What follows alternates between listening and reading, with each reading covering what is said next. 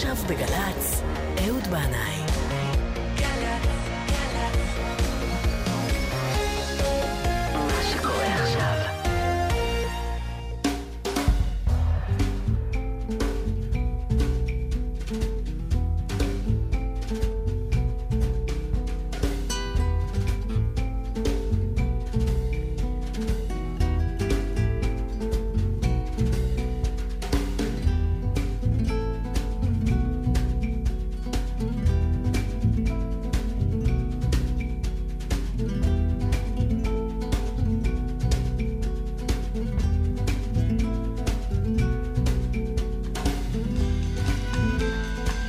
לכולכם, ברוכים הבאים אל זה המקום ואל זו השעה.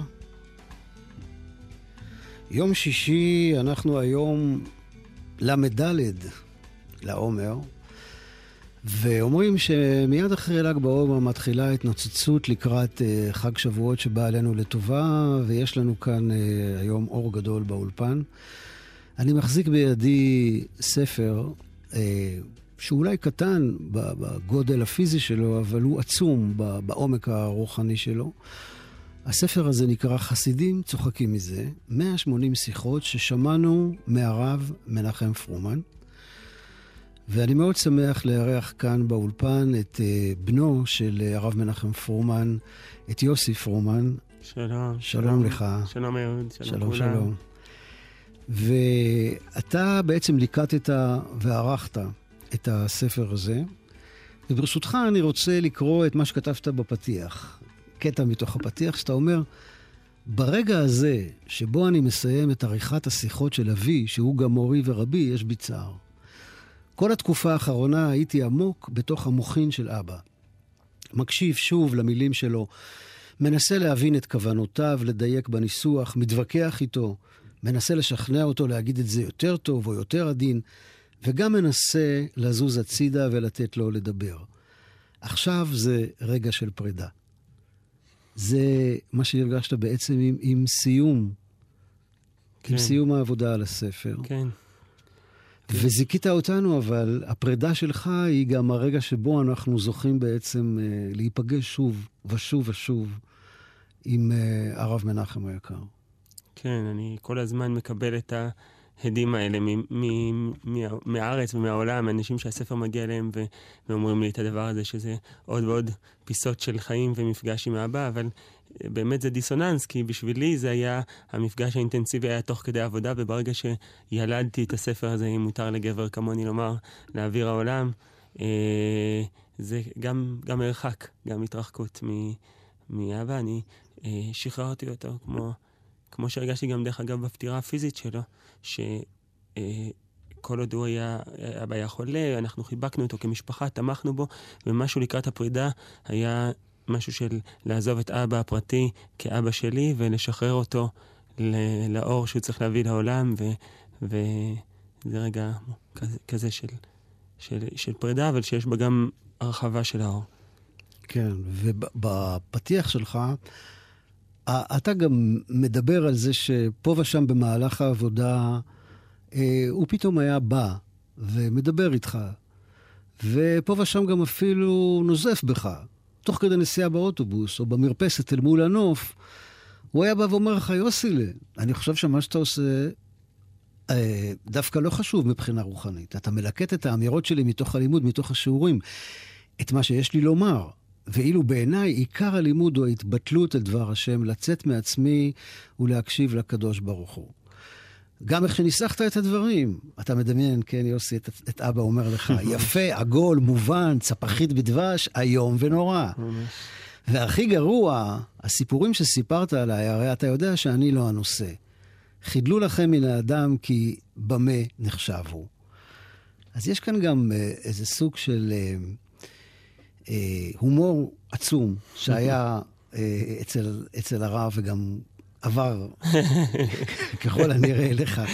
הגנים זה משהו כנראה. כן. אבל גם אתה נוזף בעצמך ואתה אומר, אולי שהשתמשת כאן בדברי אבא כדי להופיע בעצמך, אולי לכבודך אתה עורך, אז תרשה לי להרגיע אותך, באמת. זה, זה הדבר הזה, באמת, הספר הזה, אה, מונח אצלנו בבית כבר קרוב לחודש, עובר מיד ליד, בתי, אה, אשתי, אליי, ואני אני שוב ושוב חוזר וקורא בו, ומוצא בו באמת, אה, הדבר הנפלא שאני מוצא בו באמת זה כאילו אני שומע את הקול, את הקול של הרב מנחם פורמן, הקול הכל כך מיוחד הזה, מדבר. ואני רוצה לקרוא את הקטע שאתה בחרת להיות הראשון בספר הזה, שהרב אומר, בעיניי התקשורת של היום היא בית המדרש של פעם. היא המקום שבו נערך המשא ומתן הרוחני, ובו הרוח היהודית מתעצבת ונוצרת. אז אה, באיזשהו מקום האולפן שלנו עכשיו, הוא נהפך לבית מדרש. ואולי ספר, ספר באמת איך, איך, מה היה, היה לך איזה מפתח, כאילו, איך ללקט את הדברים? הלוא היו כל כך הרבה שיעורים של הרב. כן. איך לבחור? באמת, אה, כאן חלק מהשאלות הגדולות, והאומנות כאן זה היה גם הצורה ולא רק התוכן. כי מה שהיה ברור לי מראש שזה לא יכול להיות ספר מסודר. זה לא יכול להיות לפי נושאים או לפי איזה מהלך אה, הגיוני כלשהו, כי כל המהות של הרוח הזאת שהספר הזה רוצה להביא, היא מהות של אה, אה, מאוד מאוד של דינמיות, שהרוח שבעולם והקול של אלוהים בעולם מופיע דרך דינמי. אפילו לקרוא לחדר הזה, אה, על האולפן הזה של גלי צה"ל בית מדרש, זה הכרה שמה שפעם היה מופיע דרך קירות מנועות ספרים, היום מופיע דרך חדר שיש בו אה, מיקרופון ושני אנשים שיושבים ומדברים אחד לשני, וזה גם בית מדרש, וזה גם גילוי של, או זה היום בית מדרש, זה המופע החדש של בית מדרש. אז יש כאן כל הזמן איזו אה, תפיסה שהרוח היא נורא חמקמקה ודינמית, ואי אפשר כן. לקלוא אותה. ולכן הסדר היה כאן, היה מאוד ברור לי שהוא חייב להיות לא ידעתי מה הוא יהיה, אבל היה ברור לי שהוא חייב להיות לא נושאי, ולקפוץ מדבר לדבר, ואתה מטייל והולך לעניינים בפסקאות שקצת שעוסקות עניינים של זוגיות, ואז בכלל עניינים אחרים, ואחרי איזה 30 פסקאות זה חוזר אליך לדברים האלה, ו, והחוויה שלך כקורא חייבת לשקף את ה... שאתה מחייבת אותך כל הזמן להיות בתנועה. לא נותנת לך, לא נותנת לך גם לנוח ולהגיד, אה, הבנתי מה הרב פורמן חושב. זה, יש כאן, ניסיתי בעריכה שכל הזמן משהו חתרני, ומפיל את עצמו. כמו שהיה חוויה באמת בחיים עם אבא, שכל פעם שהרגשתי יותר מדי מרוצה מזה שאני הב, הבן שלו ועמדתי על דעתו, כל פעם בא איזה, איזה משפט כזה מתחת שהוא, כמו הרגשתי שהוא חומק לי מהידיים, ו, ו, וזה המהות הרוחנית של ה, שה, שהעריכה ניסתה לבטא אותה. זאת לא, לא בחרת, נגיד, לפי נושאים מסוימים, ממש אלא, לא. אלא ממש. בחרת את זה מה, לפי אינטואיציה, לפי רגש? כן, מה... פשוט אספתי מתוך השיעורים של אבא אה, פסקאות שהשיעורים היו מאות, יש לנו מאות, ברוך השם, מאות מאות שעות של שיעורים, ומתוכם לקחנו פסקאות, אני, אני אה, עוד רבים, לא אני, אני רק הייתי העורך הסופי, אבל אה, אה, ליקטנו אה, אה, פסקאות שהן כמו איזה פאנץ' שעומד בפני עצמו, שלא תלוי למהלך השיעור. והיה לנו ים כזה, ופשוט התחלנו... אני אגיד לך את האמת שהרבה השארתי פשוט לסדר שהדברים הופיעו, וטיפה שיחקתי עם זה ככה, כדי שייצור את הדינמיקה שלא מתקבעת על נושא, אלא שכל הזמן זורמת מדבר לדבר, ומחייבת אותך כל הזמן לחשוב. כן. כל הזמן לחשוב. כן. אז אנחנו עכשיו נזרום אה, כן. לשיר הראשון אה, שנשמיע בתוכנית. וזה לקוח מתוך אלבום שנקרא כנפי רוח, אה, שזה אומנים במסע לחנים לשיריו של הרב מנחם פרומן. בהמשך נדבר על הדבר הזה שנוצר סביב הרב פרומן, שהיה לי גם את הכבוד והזכות לקחת חלק בו, שנקרא תורה שירה.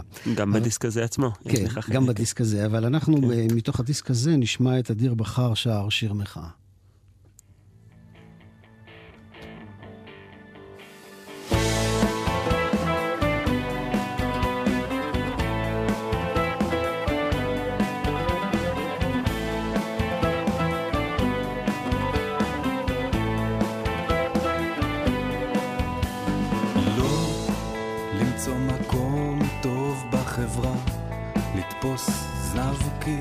של שררה, לומר ברבים עוד אמרה, לדחוף בעיתון קצה שורה, רע כל דקה יקרה של שידור, לדחוף את עצמי לתוך השעון, בין ספרה לספרה, ואין לי על מה להישען, רק עליהם.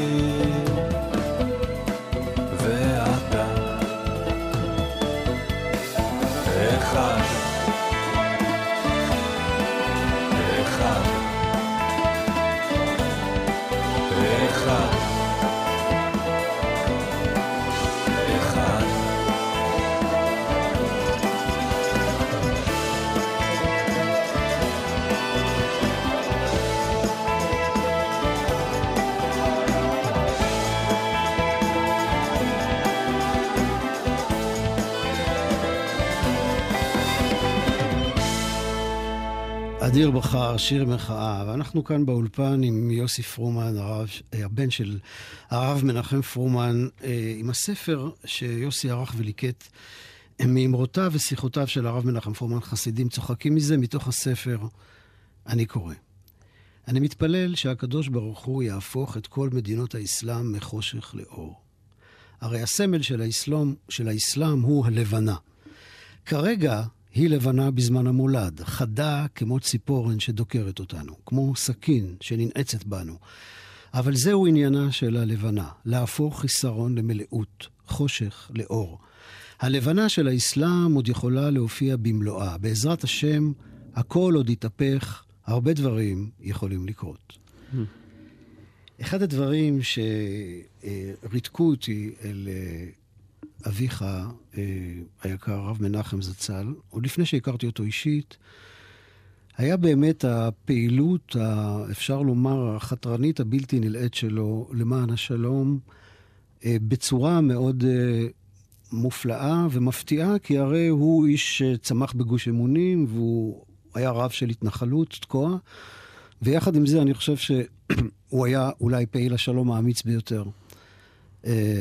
שקם למדינת ישראל, כולל לעשות באמת דברים כמו להיכנס לתא אה, ביחד עם הארכי-טרוריסט אחמד יאסין, ולנסות דרך שיחות אולי להגיע לאיזשהו, איזושהי הבנה, אולי איזשהו פתרון. אה, ופעם הוא אמר לי שגם אם זה לא נשא פירות, הוא הרגיש כיהודי מחויב אה, למסור את עצמו לדבר הזה.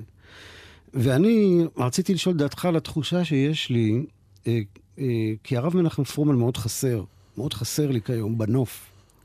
גם לי. שלנו, כן. אה, אני בטוח שלך הוא חסר כאבא, לי הוא חסר גם כידיד נפש, אבל גם כ, כדמות שבעצם באה ו, ואומרת שאסור לוותר על החזון היהודי הזה שנקרא שלום. כן. ויש לי הרגשה שאנחנו קצת אה, מאבדים את החזון היהודי הזה שנקרא שלום. אה, אני לא שותף, אני לא, לא מרגיש כמוך, אני מרגיש אה, בכמה מובנים, אבל גם במובן הזה, אני מרגיש, לפעמים אני מרגיש כמוך, אבל ב- ברוב הזמן אני מרגיש שדווקא אבא גדל מאז שהוא הסתלק מאיתנו. הוא גדל, וגם במישור הזה של האישיות שלו, של החלום הזה שכשהוא עזב, כשהגוף הפ- הפרטי שנקרא מנחם פרומן כבר לא איתנו, אה, החלום הזה, אני פוגש אותו עכשיו מתרחב בעולם ומכה עוד גלים, ואני רואה יותר ויותר אנשים שקולטים את הרעיון הזה, שהוא באמת רעיון מאוד דק, שאפשר אה, אה, לקחת את הנקודה הרוחנית שלנו כיהודים ולהפוך אותה לבסיס של קשר עם הערבים. אה, אני מבחינה מסוימת פוגש אותה היום מיותר קצוות וממקומות יותר מפתיעים, גם בתוך הציבור הימני או הדתי וגם בתוך הציבור אה, ש- ה- השמאלני שהוא מבחינה, מבחינה אחרת מאוד רחוק מזה. אני שומע דיבורים כאלה ודומים, היום אפילו מבחינה מסוימת יותר מאשר כשהיה בעיה חי. לכן במובן הזה אני אתה יודע, זה, זה דבר שמורחב עליו הרבה בספרי קבלה, בזוהר, שיש צד שאדם אה, צדיק, האור שלו מופיע בעולם יותר אחרי שהוא נפטר. כי כשהוא חי, האור שלו מצומצם לאישיות מסוימת ולגוף מסוים, וכשאדם נפטר, אה, אפשר לחוש את זה לפעמים שהאור פשוט מתרחב ופחות מצומצם. אז גם במישור של הדבר הזה יש פעילות, יש אה, מפגשים שנעשים בארוך הזה במקומות שונים בארץ, של יהוד- יהודים וערבים שיושבים על בסיס הרוח היהודית שרוצה להיפגש עם הרוח המוסלמית ומבינה שזה יביא גאולה לא רק לשני העמים, אלא גם לשני הדתות, כי זו הנקודה המעניינת כאן, שהוא ראה את ה... הוא ראה את ה... הוא קודם כל דאג, אני אגיד את זה בצורה קצת בוטה, הוא קודם כל דאג לא לשלום עם פלסטינים, אלא הוא דאג לדת היהודית ולרוח היהודית. והוא ראה שמשהו בה תקוע, ומשהו במפגש עם הרוח האסלאמית יכול לחלץ אותה מהתקיעות שלה. וזה היה העומק של החלום הזה, מעבר לחלום הפוליטי הפשוט שאנחנו רוצים לחיות כאן בשקט בלי סכינים בגב, יש כאן גם חלום דתי, חלום רוחני על התחדשות הרוח היהודית, דרך המגע עם, עם הרוח האסלאמית שאנחנו חיים במחובקים איתה. כן, כן. אז טוב, אז אני שומע אותך ומקווה באמת שהתחושה האופטימית הזאת שלך תעבור אליי, כי אני מודה שקצת, אה, אני, אני מרגיש שבדיוק הדבר הזה, זה לא, זה לא כרגע מעניין אותי כל כך אם יש סיכוי להסדר מדיני או לא. אני שואל את עצמי, אה, באמת שלום זה מילה שמופיעה כמעט בכל דף, בכל ספר תפילה. היא מסיימת את ברכת המזון, היא מסיימת את אה, אה, תפילת שמונה עשרה.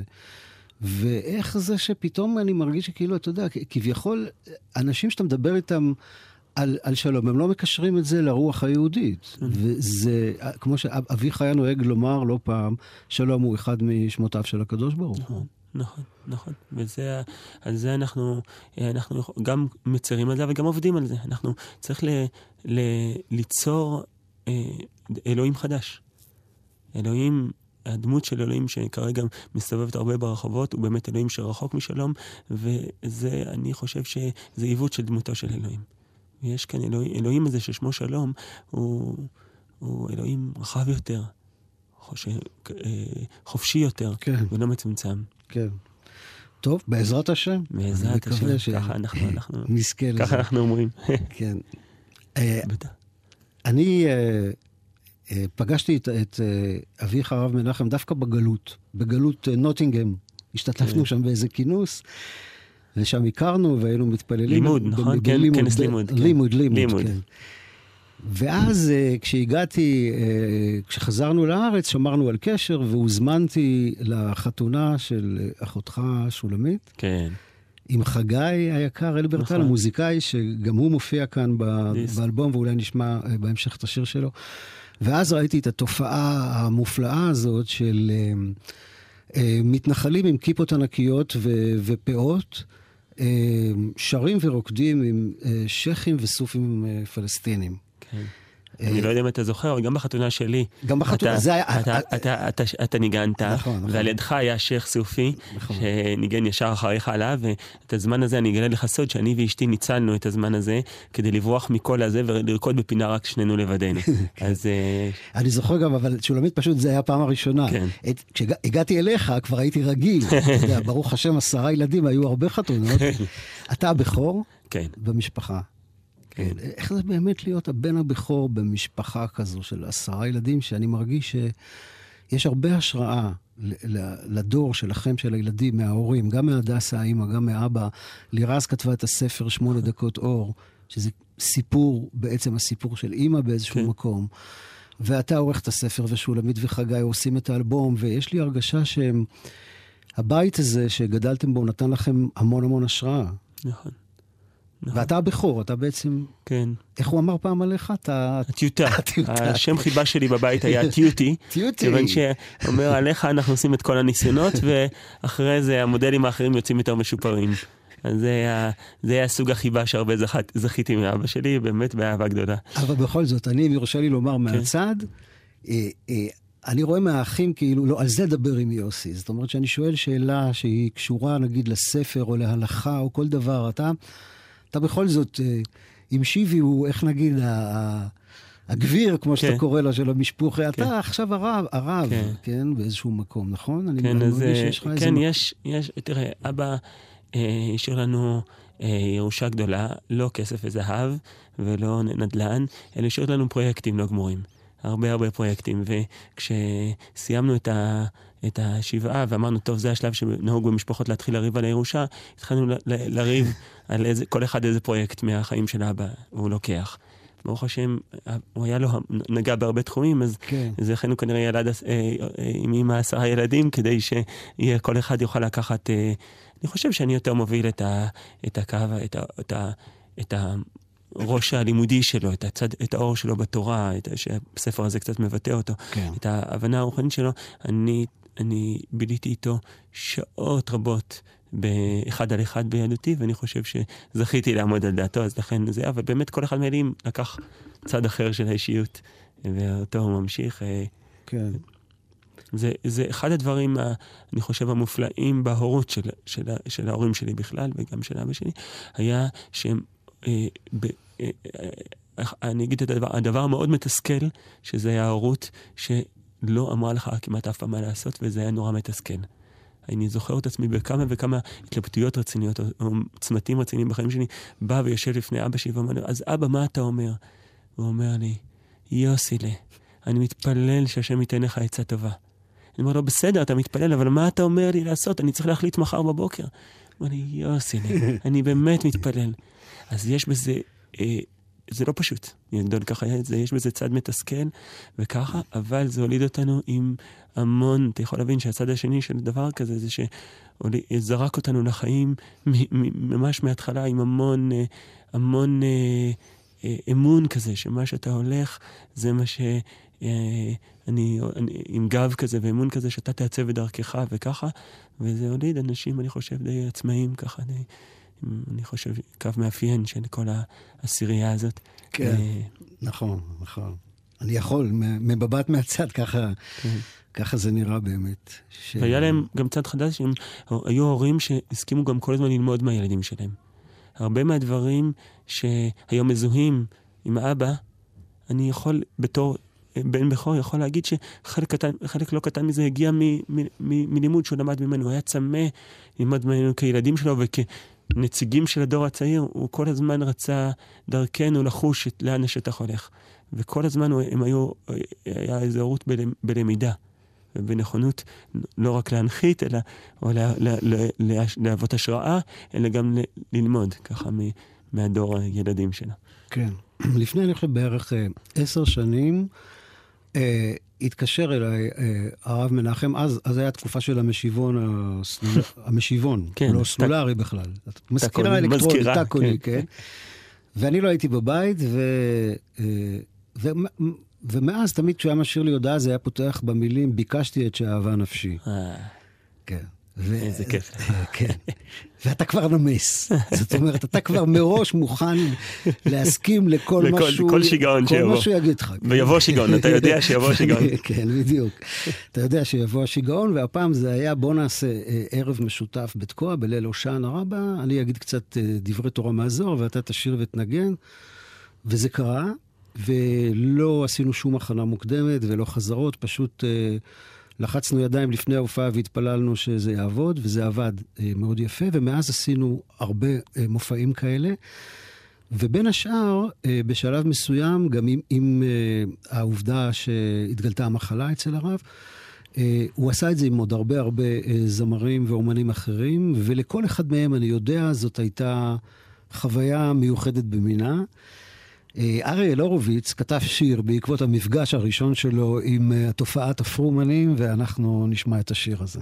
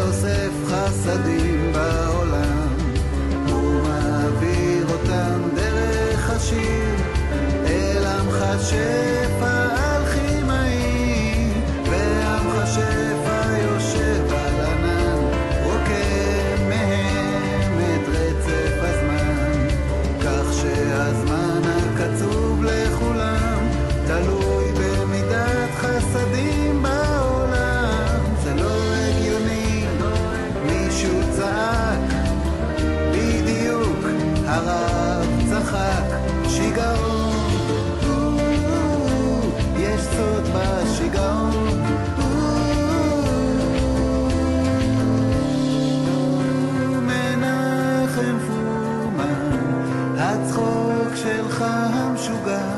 כמעט שהדביק גם את אחמד יאסין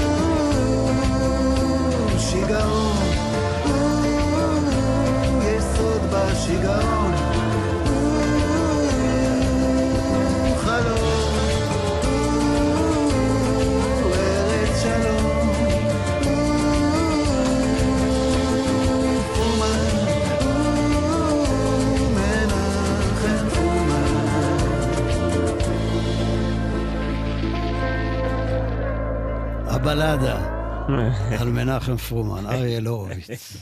אה, אה, מונח אה, לפניי הספר הזה, הנפלא, חסידים צוחקים מזה, ויש כאן אה, לא מעט קטע, קטעים על, ה, על העניין של זוגיות, על גבר ואישה. וכך אומר הרב מנחם, שיטת הזוהר היא שיטה מנצחת. שניים, לא אחד.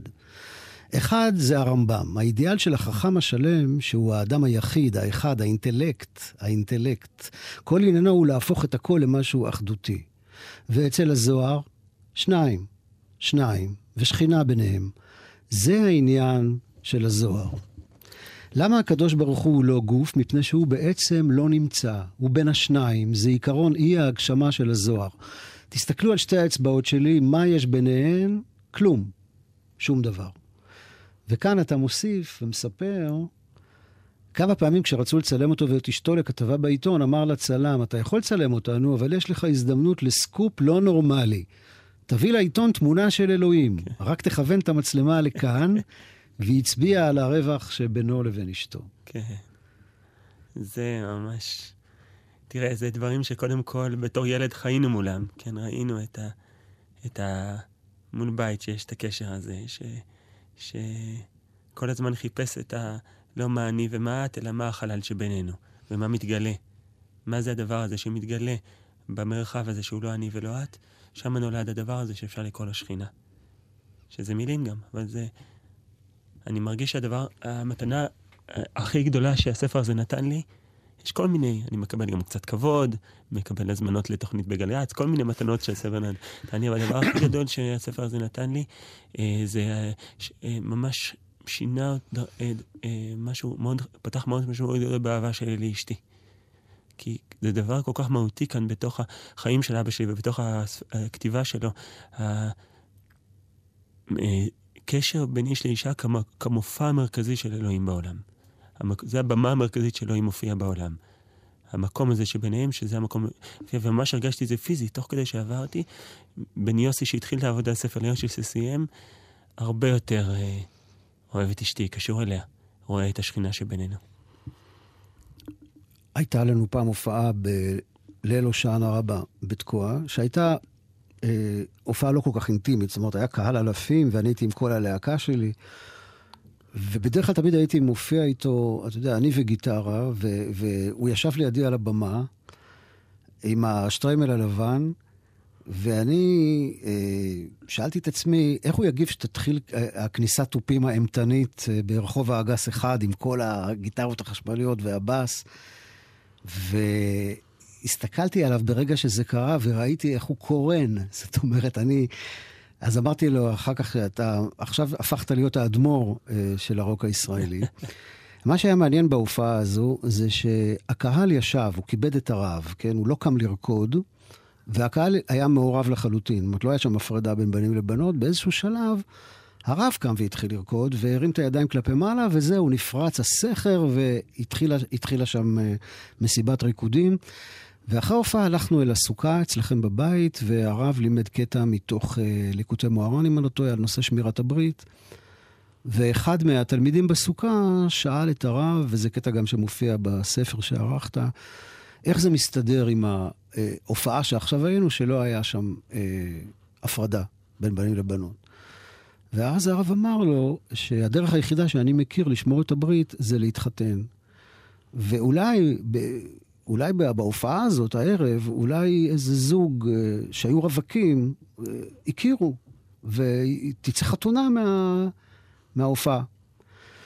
עבר הזמן, הרב uh, נפטר והלך לעולמו. הייתה לי הופעה בירושלים, אחרי ההופעה מגיע אליי זוג שמספרים לי שהם הכירו במופע בליל הושענא רבה, וואלה. והתחתנו. ואחרי חצי שנה, זוג נוסף מספר. לי את אותו, את אותו סיפור, שהם התחתנו בעקבות אה, ההיכרות שלהם. ההופעה הזאת. ב- ב- הספציפית הזאת. הספציפית הזאת, כן. כן, כן. נכון. אומר ככה אה, הרב, אה, בקטע שמופיע די בהתחלה של הספר, אנשים לא מסוגלים לעכל את זה שקריאה לחופש יכולה להיות עניין דתי. למרות דברי חז"ל שאין לך בן חורין, אלא מי שעוסק בתורה. עדיין רוב הדתיים חונכו לוותר על החופש שלהם למען הדת. הדבר מופיע בהרבה תחומים, למשל בתחום הפוליטי, רוב המתנחלים חושבים שההתנחלויות מפריעות לשלום, אלא שהם מעדיפים את, את ההתנחלויות על פני השלום. הם לא יכולים להאמין שההתנחלויות הן למען השלום. גם בין גבר לאישה, אנשים חושבים שלהיות חופשי זה להיות רווק. להתחתן זה לוותר על החופש שלך למען אישה, זוגיות, ילדים, בית וכולי. אבל בשבילי, החופש הוא העניין הדתי בעצמו, ואשתי היא החופש שלי. כמו שאמר המשורר, איתך אני יודע שרק איתך אני חופשי. וכאן בסוגריים אתה מספר לנו, יוסי, שהוא היה מתחיל לשיר את השיר הזה, ובוכה.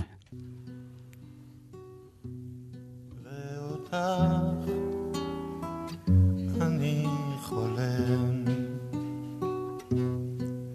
אותך אני איתך אני יודע שרק איתך אני חופשי. לבד אני מרגיש כאילו את היית איתנו, אבל כשאני עצמי, אז את איתי, אבל אינך. ואני שותק איתך, ולעצמי אני אומר, איתך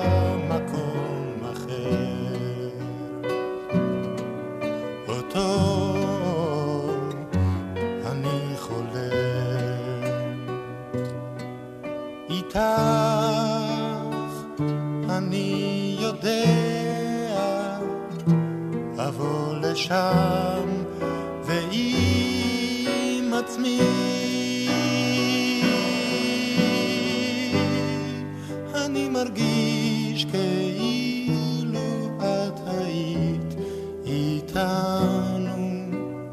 אבל כשאני שותק לי עם עצמי אז את איתי. אבל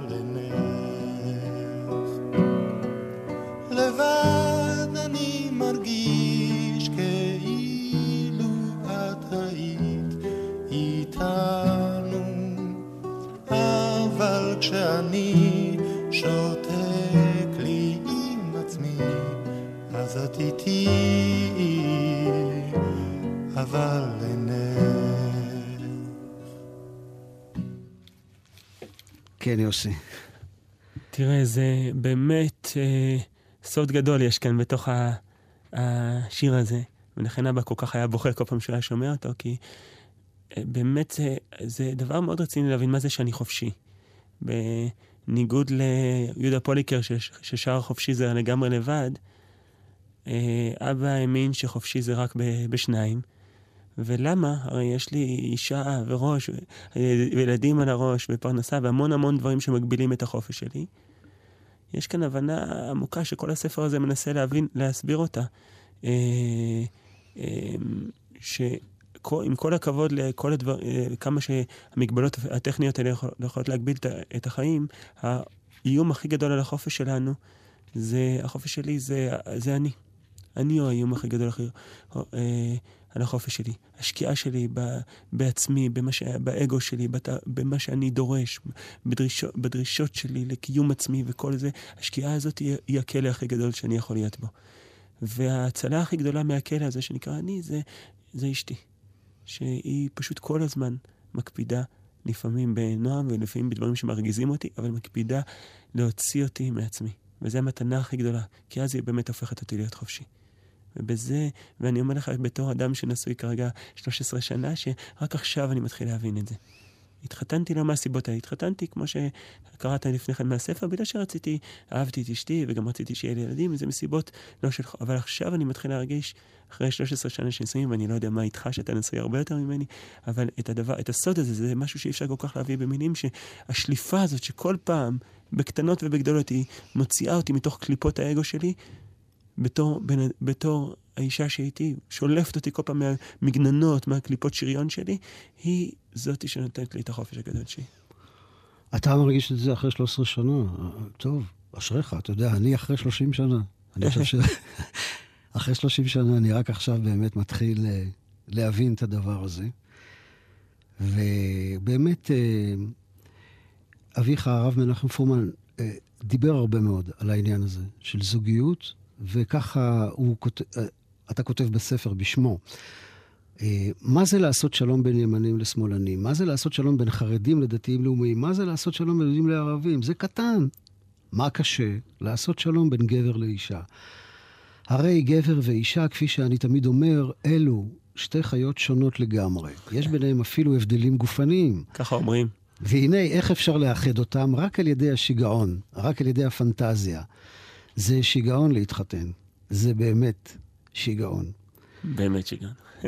כן, אבל הוא אומר גם, ארבעה צריכים להודות, כמו שאנחנו יודעים, יורדי הים והולכי מדברות, ומי שהיה חולה ונתרפא, ומי שהיה חבוש בבית האסורים ויצא. ואומר הרב, מי צריך להודות? מי שמתחתן. הוא יוצא ממדבר הרווקות, מכלא הרווקות, מתרפא ממחלה, ממחלת וייסורי הרווקות, הוא כמעט טובע בים הרווקות וניצול. השכינה נמצאת בין שני הכרובים, אומר הרב. וחז"ל חידשו שאלו היו נער ונערה, כרוב וכרובית. בזוהר זה אפילו נועז יותר, הוא אומר, זוג אוהבים שהשכינה נמצאת ביניהם. בהרבה מצבים אנחנו שואלים, איפה אלוהים? איפה הוא נמצא? איפה לחפש אותו? התשובה התנ"כית הרגילה היא בכוח, בגבורה, במלחמה, במכות מצרים. יש כאלו שמוצאים את אלוהים באדמה, בארץ, בסלעים, בפרחים, בקו האופק, שם נמצא אלוהים. אבל התשובה של הזוהר היא שאלוהים נמצא בין איש לאשתו. איפה שיש אהבה בין נער לנערה, שם אלוהים נמצא. וזה ארז לב-ארי, מתוך האלבום כנפי רוח. הרכן ראש. המילים של הרב מנחם פרומן, הלחן של ארז לב-ארי. בן אדם מה זה תדרוש ביראה כן ראש ולפני בואכה תפיל גופך גם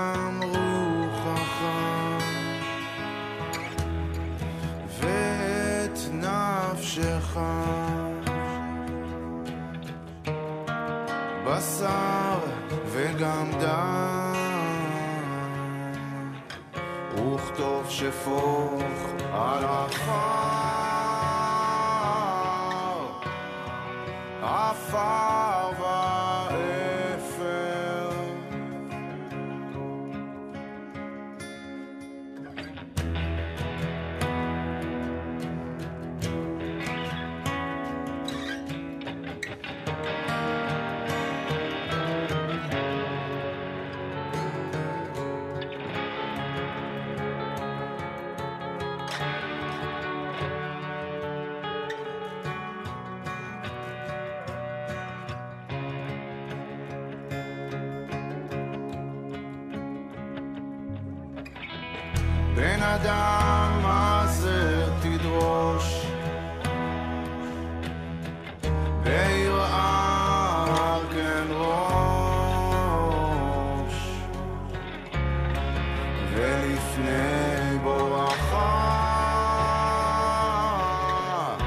תפיל גופך גם רוחך.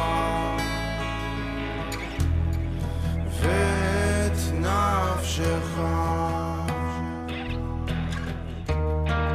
בשר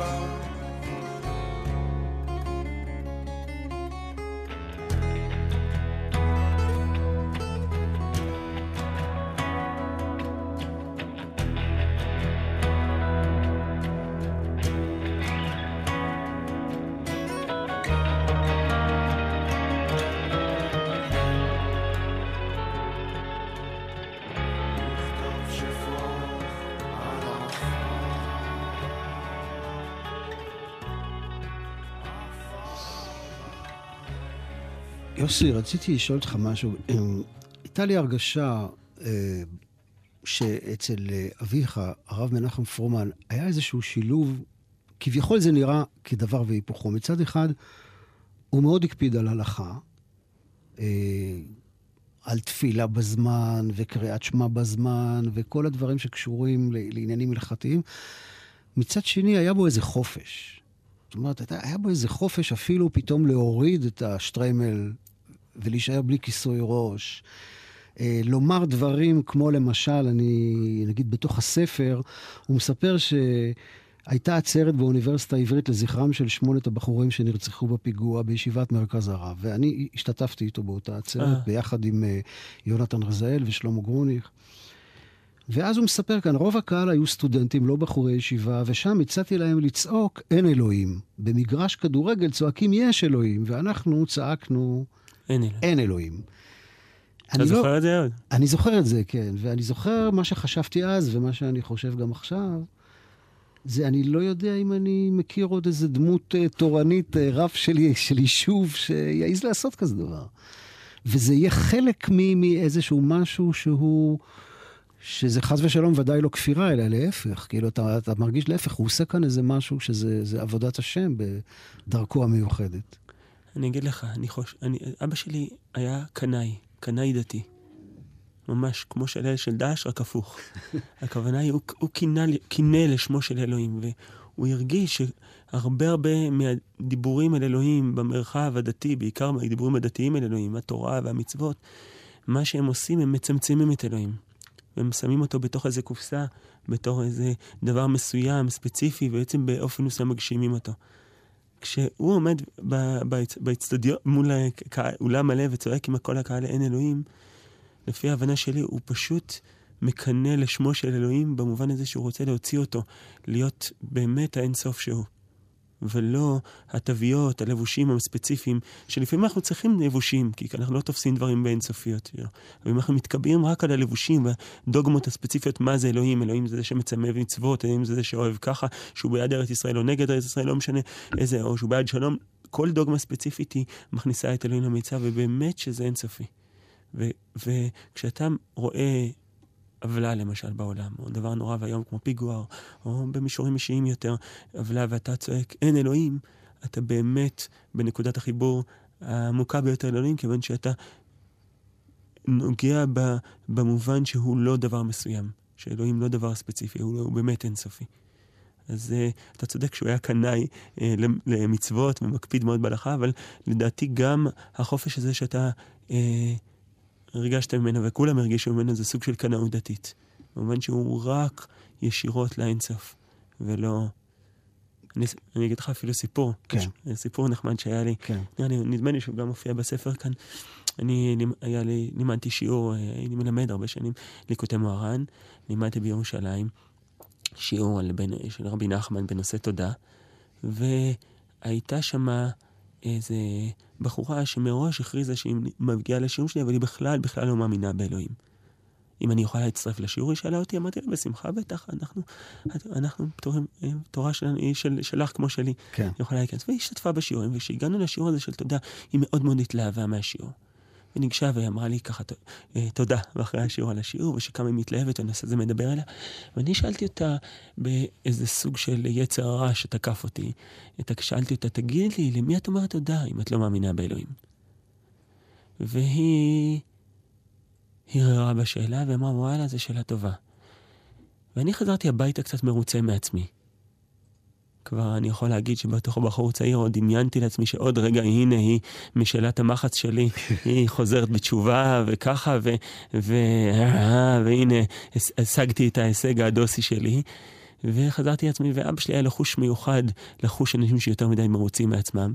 חזרתי, הייתי ככה אה, בסלון בערב בבית, ואבא שלי קלט עליי שאני קצת מרוצה מעצמי יותר מדי. הוא אותי, יוסי, מה קרה? וסיפרתי לו את הסיפור הזה. הוא אמר לי, המשפט שלא ישכח אותו. אמר לי, יוסי, אני לא חושב שקידמת אותה מבחינה רוחנית, את הבחורה הזאת. אני חושב שהתודה שלה שהיא אמרה לפני השיחה איתך, והיא לא ידעה בדיוק למי היא מודה, היא יותר, יותר תודה לאלוהים מאשר אתה, התודה שלך בתור אדם דתי, שאתה אומר לה, כן, תודי לאלוהים, אלוהים זה ככה, אלוהים זה ככה, זה פחות אלוהים, מה שאתה מודה לו מאשר מה שהיא מודה לו. וזה היה שיעור אחד החשוב, אולי אחד השיעורים החשובים שקיבלתי מאבא שלי, מה זה להיות מאמין באלוהים ומה זה, זה להיות אדם דתי באמת. שזה לא עניין של הגדרות, ולא עניין של להגדיר בדיוק את הקופסה שאלוהים נמצא בה, אלא זה עניין של לפתוח את התודעה, את המקום האינסופי שבעולם ושבך. ירושלים יושבת על הגבול, ככה אומר הרב בספר. פעם זה היה גבול בין המדבר ליישוב, בין בני התרבות לפראי אדם. היום זה הגבול בין יהודים לפלסטינאים. אני זוכר שהייתי מתפלל מנחה במאה שערים, ומשם עולה חמש דקות אל מערכת העיתון אל-פג'ר, יושב עם נציג של ערפאת, ומנסה לוודא שמה שהם כותבים בעיתון שם זה לטובתנו. זה המקום של מחיאות כפיים, חיבור בין ימין ושמאל. להיות על הגבול זה מסוכן, אבל שם קורה משהו, נוצר משהו. ואולי באמת זה המקום הזה, על הגבול הזה בין היש ובין האין. ובהופעות המשותפות שהיו לי עם אביך, תמיד היה את הקטע שהוא היה מבקש מהקהל למחוא כפיים כדי לחבר בין ימין לשמאל. ואני לא שוכח, ולא נראה לי שאי פעם אני אשכח, שהלווייתו הסתיימה באופן ספונטני אה, במחיאות כפיים משותפות של אה, אלפי אנשים שהתקבצו סביב קברו, אה, שנמשכו הרבה הרבה הרבה זמן, והדהדו בראשי אחר כך כל הדרך בחזרה הביתה.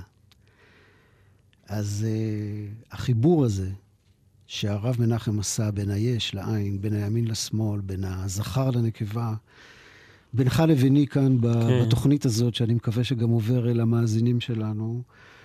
אה, אנחנו מודים לך מאוד, יוסי, על, קודם כל על הספר הנפלא הזה, חסידים צוחקים מזה, ועל זה שהגעת אלינו לאולפן ביום השישי הזה להתארח. מאחלים לך באמת אה, שבת שלום, לך ולכל משפחת פרומן. אמן, שבת שלום לכולם. לכל המאזינים. לכל העולם. ואנחנו ניפרד עם שיר שאתה ביקשת, אה, אני מבין שגם הרב אהב אותו, שיר ללא שם. שלום חנוך.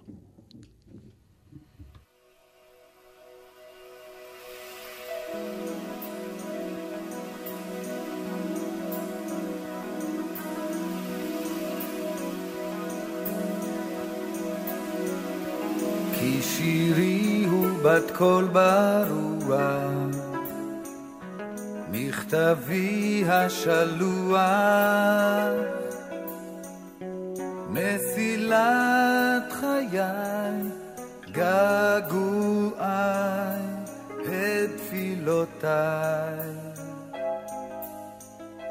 כי שירי הוא עלה ברוח, הנידף השכוח הוא האור הרך הנפקח בלילותיי. הוא אתה ההולך אליי.